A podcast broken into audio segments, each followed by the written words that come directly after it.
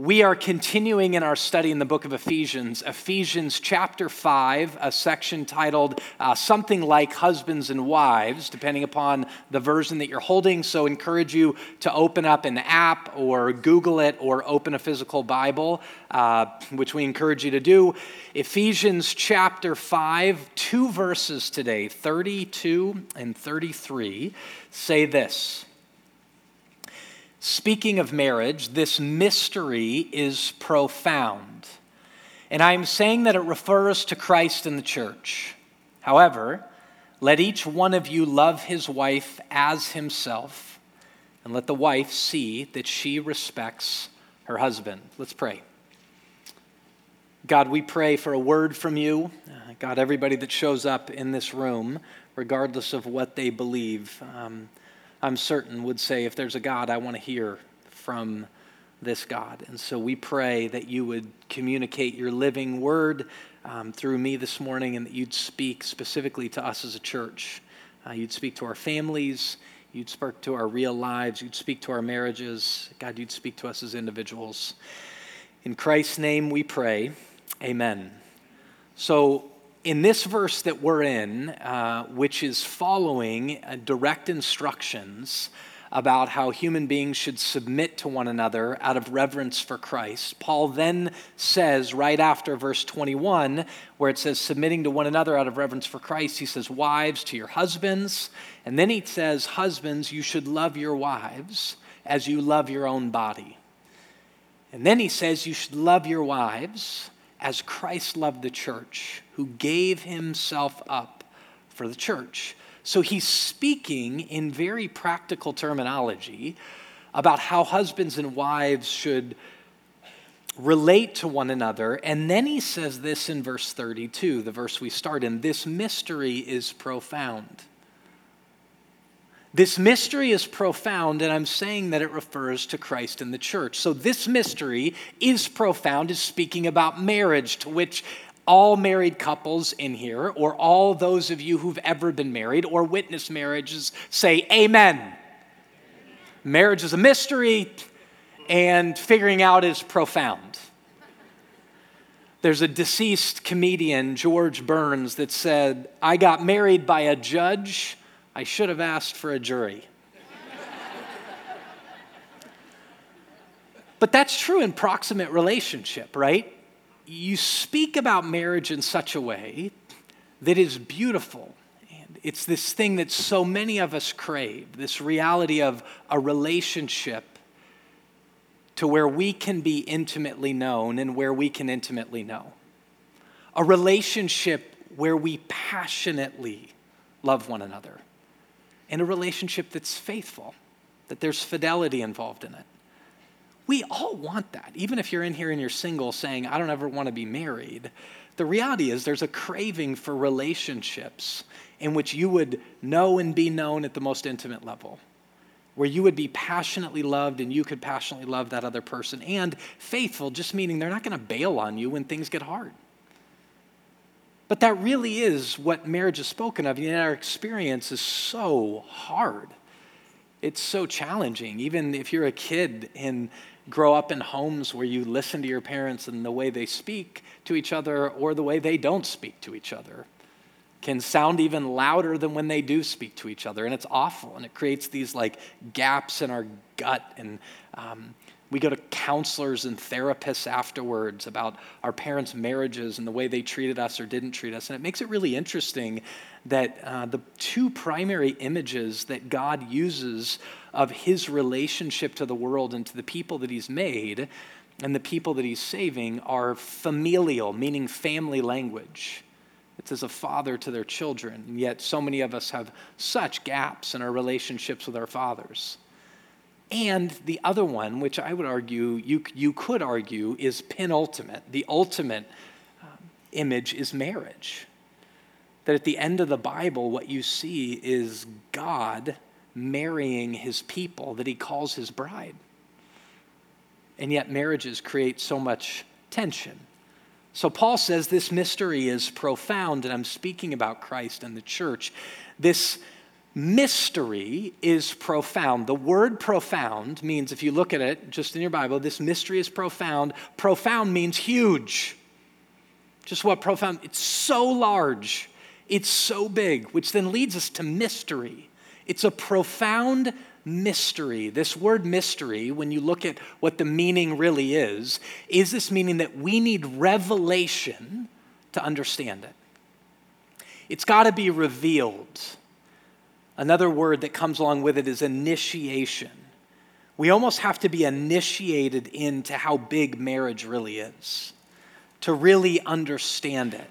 Revelation can come about through the teaching of the Word of God, which we hope to do today, but initiation really can only be experienced. It can only be modeled, an opportunity where you want to get around marriages that are good because so often our experiences are so bad. But it's a profound mystery, one that we must be initiated into it. It revealed to us to understand how big it is. How many of you guys remember the Transformers? Raise your hand. So, if you're younger, you'll remember the Transformers. I think there's four movies that started in 2007. I think the last one was in 2017. But they came about because there were toys developed in the 80s that I played with, right? And I played with toys. I loved toys. I loved Star Wars figures. My mom still gardens, and she'll find these Star Wars figures that I buried deep down, right?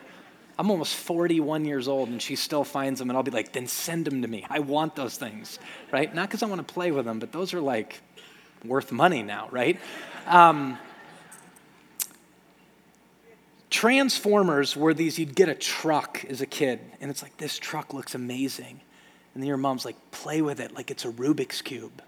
And you'd start turning it, and all of a sudden, this truck would turn into this like huge mechanical, like monster, but a good one. And there was a cartoon that came out, and the song on the cartoon would say Transformers, and then in this very robotic voice, more than meets the eye. That's what Paul's saying here. He's going, marriage, more than meets the eye. he really is. This mystery is profound, right? You're hearing all this language Wives, here's how you should relate to your husbands. Husbands, here's how you should love your wives. This mystery is profound. I'm speaking about Christ and the church. Now imagine you're just reading that. I'm speaking about Christ. I thought he was talking about marriage. How did he shift from husbands and wives and the way they should relate to each other? And now he says, This mystery is profound. I'm speaking about Christ and the church. Is it marriage or is it Christ? And the church. Like oftentimes in the Bible, the way in which God speaks about things isn't either or. It isn't either marriage or Christ in the church. It's both and. Is it marriage or Christ in the church? Yes. Is it earthly or heavenly? Yes. This is much of life, and here's why. I'm going to say it simply and then I'm going to break it down for you. It's both and because God created and upholds everything in Himself. Everything is in God. Paul said this in the book of Acts as he sits before these people who don't even believe. He says, Do you not know that it's in Him, in God, that we live and move and have our being? So, where is it that you don't have your being? Nowhere. Where is it that we don't live and move? We live and move, and it's always in Him. John Calvin says this, and then right after in this quote is a man named Herman Bavinck that comes out of Herman Bavinck's theology, and he's quoting in the red John Calvin from his Institutes. So, two authors Bavinck's quoting Calvin at the beginning, and then Bavinck makes the comments in white. John Calvin says this There's not an atom in the universe. How much of the world's made up of atoms? Everything. There's not an atom in the universe in which you cannot see some brilliant sparks at least of his glory. Every atom in the universe is chock full of the glory of God. Bavinck then says God is immanent in all of creation if that's true, that God's glory is embedded in every atom, And it's true, and here's what Bavinck's saying that God made all of the world, but he didn't just make it, it all holds together in him. Hear that phrase, in him it all holds together. Then he goes, God's immanent in all of creation. Now there's some of you going, I don't even know what immanent means, but you wouldn't acknowledge that. Let me define for you what immanent means. In, as near as near gets. In him we live and move and have our being. God is immanent in all of creation. The pure in heart see God everywhere. Now, not everybody in here has the same biblical knowledge as other people, but for those of you that are familiar with the Bible, when you hear this phrase, the pure in heart see God, you would think about when Jesus teaches in Matthew chapter 5 these things called the Beatitudes, which are the blessed way to live, which the word blessed means happy, that he says, Blessed are the pure in heart, for they shall see God.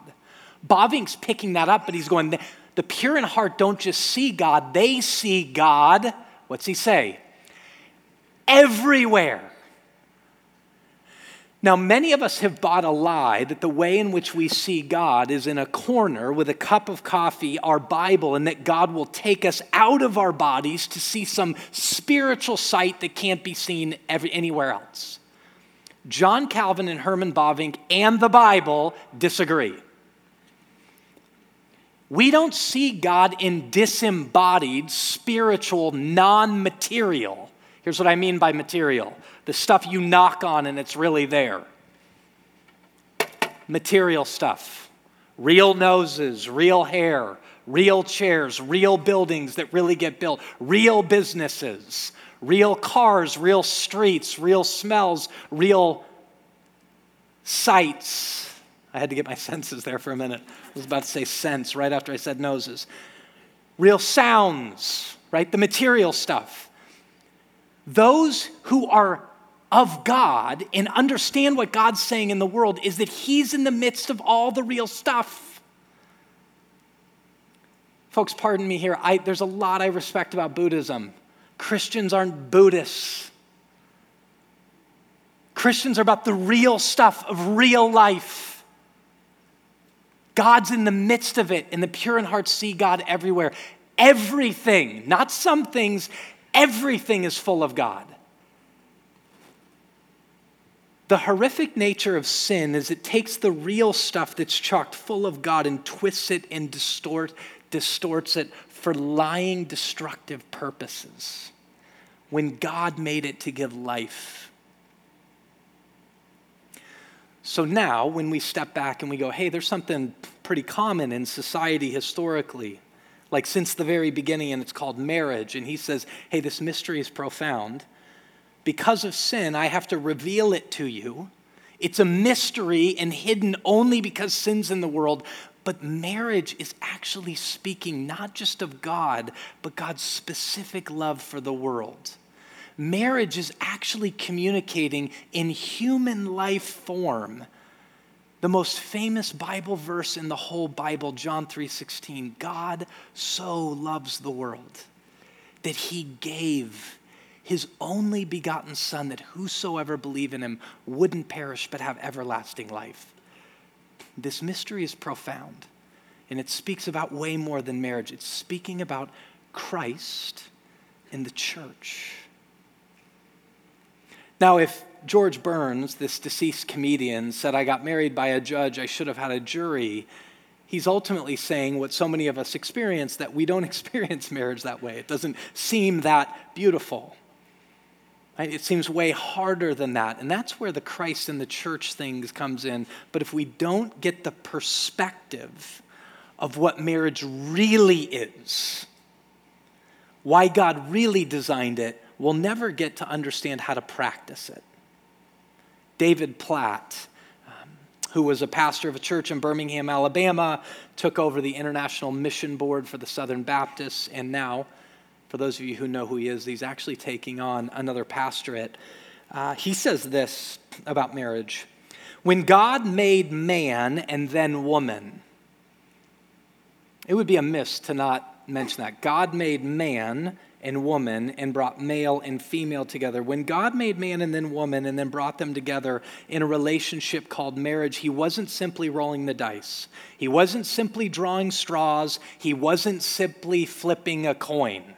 Here's what he's saying He didn't just go, I'll make this man and I'll make this woman.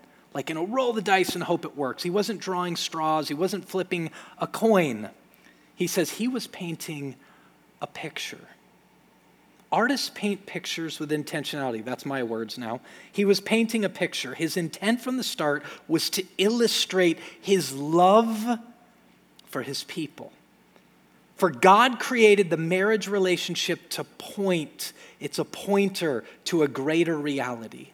From the moment marriage was instituted, God aimed to give the world an illustration of the gospel. Now, the gospel at its core is a covenant.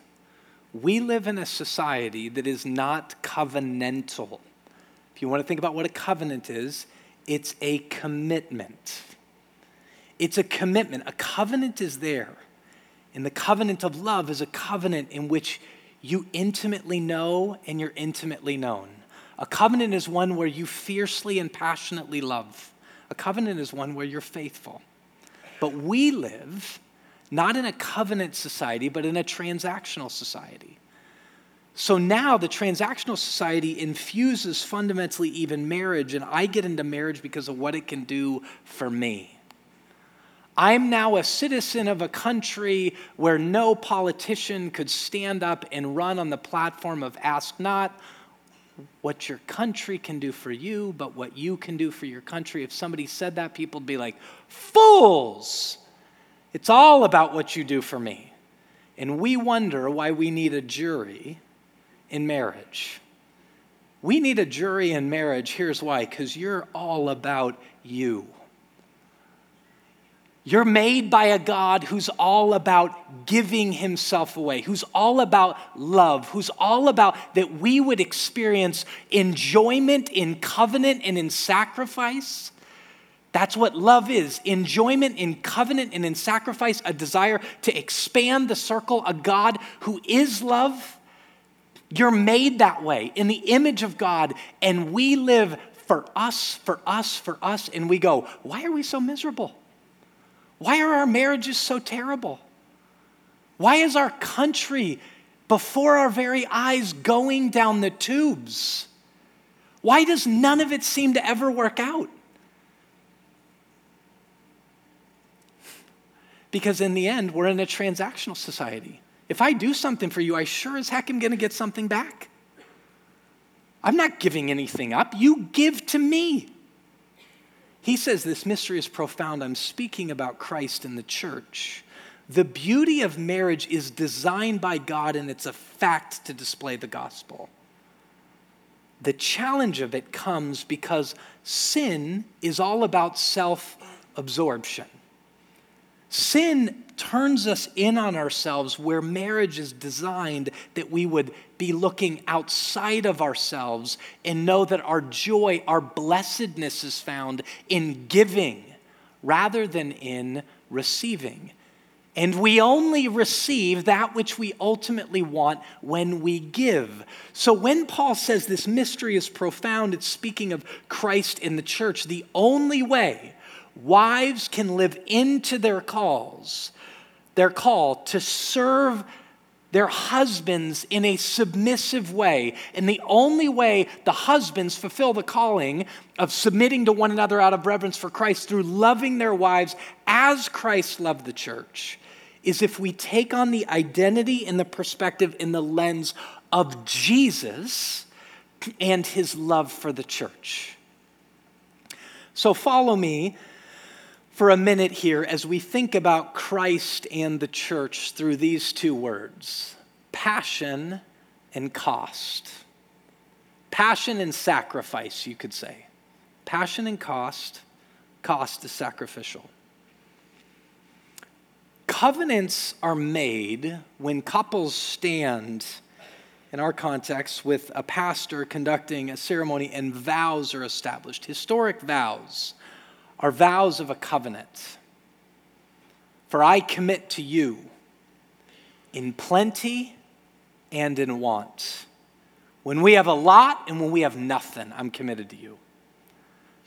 I'm committed to you in sickness and in health.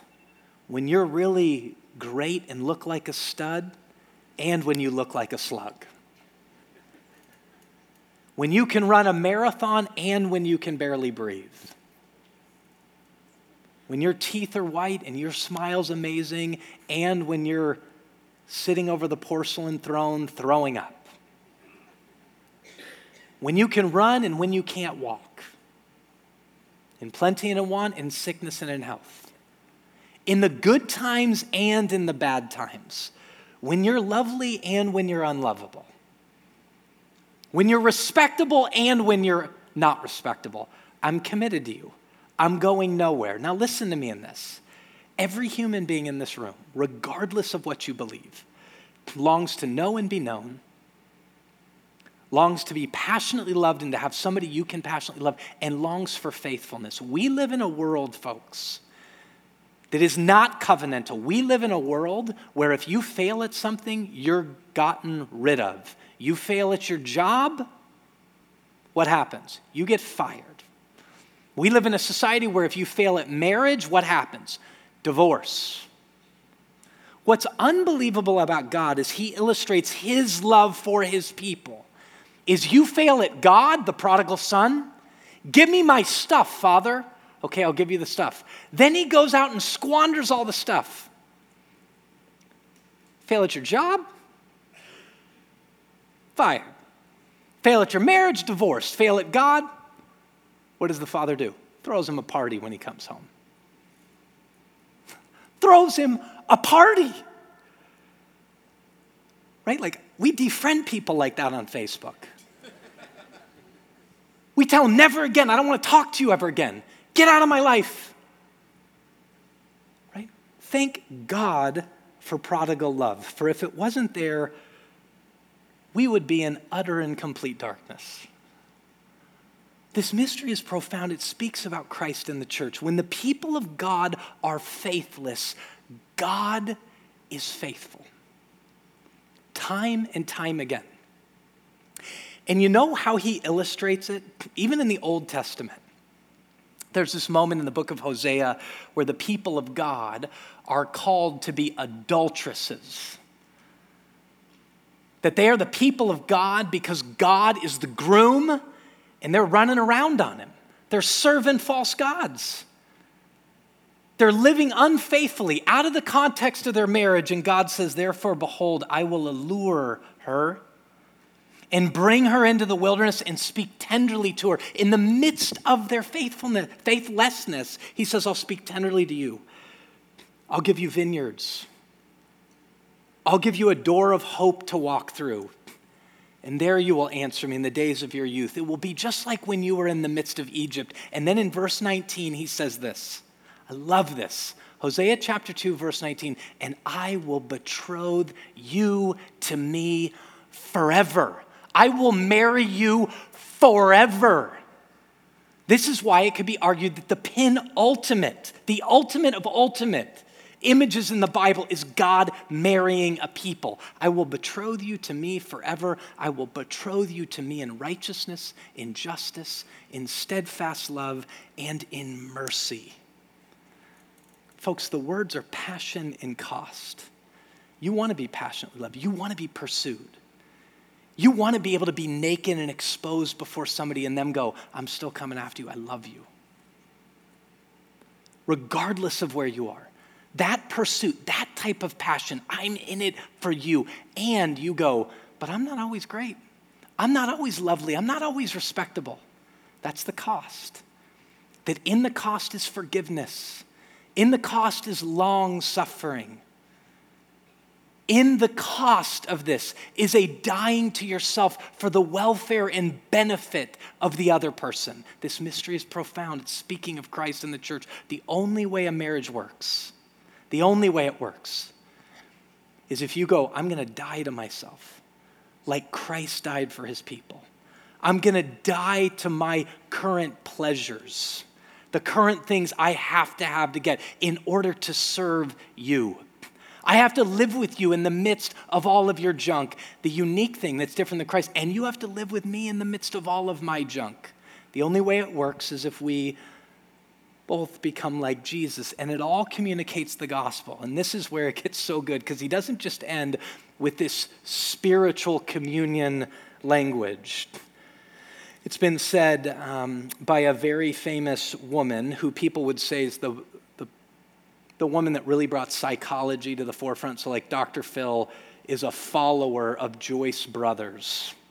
Joyce Brothers said this marriage is not just spiritual communion, it's also remembering to take out the trash.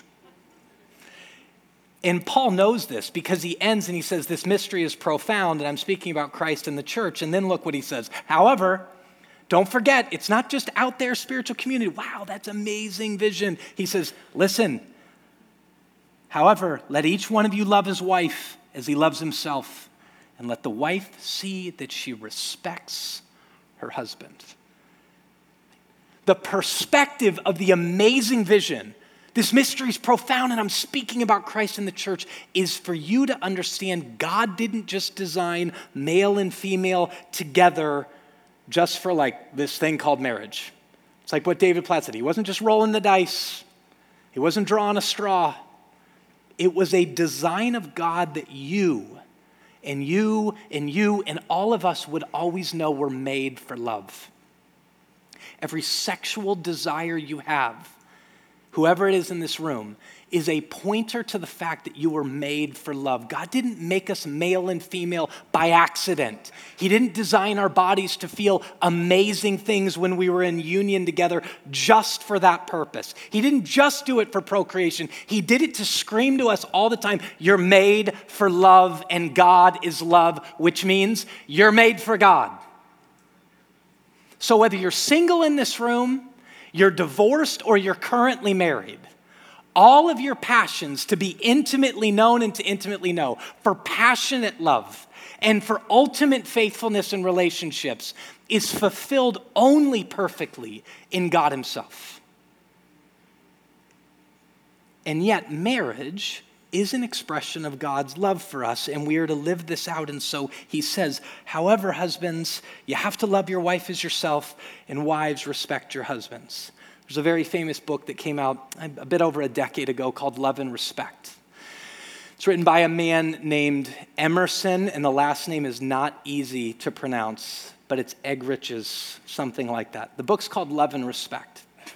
They say that they have studied all kinds of men and women in marriage. And when they say, when there's challenges in your marriage, do you feel unloved or unrespected? To high, high percentages. The women say, I feel unloved, to high, high percentages. The men say, I feel disrespected. Wow. Paul says, Husbands, love your wives like you love yourself. Because, guys, we love ourselves, right? It's going to be on display for many of us this afternoon as we sit on the couch and we're like, whether you say it verbally or not, serve me, right? Sunday afternoons are about me. And these same guys will stand up Tuesday, and if you were in a Bible study or you're in a place, they'd say, I'd die for my family. If somebody was coming at my family, I'd stand up and I'd take a bullet for them. But they won't get off the couch for them. Folks, it gets that practical. That's costly love at a very little level, but it is a cost. The cost of you getting off the couch to take out the trash, to help your kid with their homework, to serve somebody else's needs above your own. Wives, respect your husbands. When your husband tries to be nice, don't scoff at him. I know you're tired. I know it's hard. One of the quotes I read about marriage said to, to guys, You want to know how your wife's going to treat you? Just listen to the way they talk to their little brother. That's bad. Husbands don't want to be talked to like they're your little brother. They don't want to be treated like they're your children. Wives, don't talk to your husbands that way. Respect them, which means there's times we have to sit down and have a real, civil, candid, honest conversation with each other. In order for you to respect your husband, at times you have to be honest with him This idea of respecting doesn't just mean do whatever the heck you want. At times it means you're acting like a boy, like a little child, right? And at other times, you, you know, you're acting like a witch, not a wife, right? And that moment isn't this moment to go and fight. It's a moment to go, what does it mean to be like Jesus? This is the real stuff of real marriage that takes real forgiveness, that takes real love, that takes deep prayer. God, in order to die to love this other person, I have to depend upon the Spirit of God who's outside of myself. Because, God, if it's up to me, there's going to be a war. But right now, Lord, I want this marriage to reflect Christ's love for his church, which means I got to die to myself, take up my cross, and follow you, which means do the stuff Jesus said. And pray, God, help us, God, help us, God, help us. One thing we can pray for as we go into this time of becoming a prayed church is pray for our marriages, pray for the future marriages, pray for the current marriages, pray for past marriages. God might even do amazing works of reconciliation. Pray that abuse gets exposed Pray that we pray together. Pray for families that if marriages have to be initiated to display Christ's love for the church, we want kids in this church to know the gospel through the marriages. Amen? Let's pray for that. Father, we pray right now, God, where there is darkness in the midst of marriages, God, bring freedom. Let your light expose that which is hidden. God, where there's conflict right now in marriages, on the way home, Lord, let somebody stop the cycle and confess their sin rather than pointing out the other person's sin. God, do a mighty work in our church through marriages. And for all of those who are in here who are not married, who want to be or who would never want to be, God, show them the profound nature of Christ's love for the church. And may we all know that by faith we are the bride of Christ. In his name we pray. Amen.